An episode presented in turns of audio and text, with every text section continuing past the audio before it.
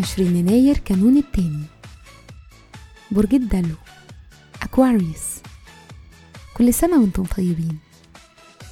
صفات العمل البرج المخترع العالم الصديق الثوري وغريب الأطوار. الكوكب الحاكم لا يوجد. العنصر الهواء. الطالع في يوم ميلادكم. رحلة الحياة لحد ما بتوصلوا لسن 21 سنة بيكون اهتمامكم الأكبر هو الحرية الشخصية والاستقلال والاحتياج للتعبير عن النفس. بعد سن 22 بتبقوا حساسين أكتر وواعيين أكتر بالأمور العاطفية ورؤيتكم بتكون أوضح وعندكم تواصل أكبر مع عالمكم الداخلي. الشخصية مقنعين جدا أنتم عبارة عن خليط جذاب ما بين المادية والمثالية.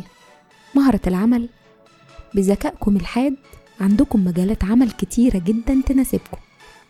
شخصيتكم منفتحة وده بيساعدكم على النجاح في الأعمال اللي بتكون مرتبطة بالتعامل مع الناس زي الميديا أو العلاقات العامة.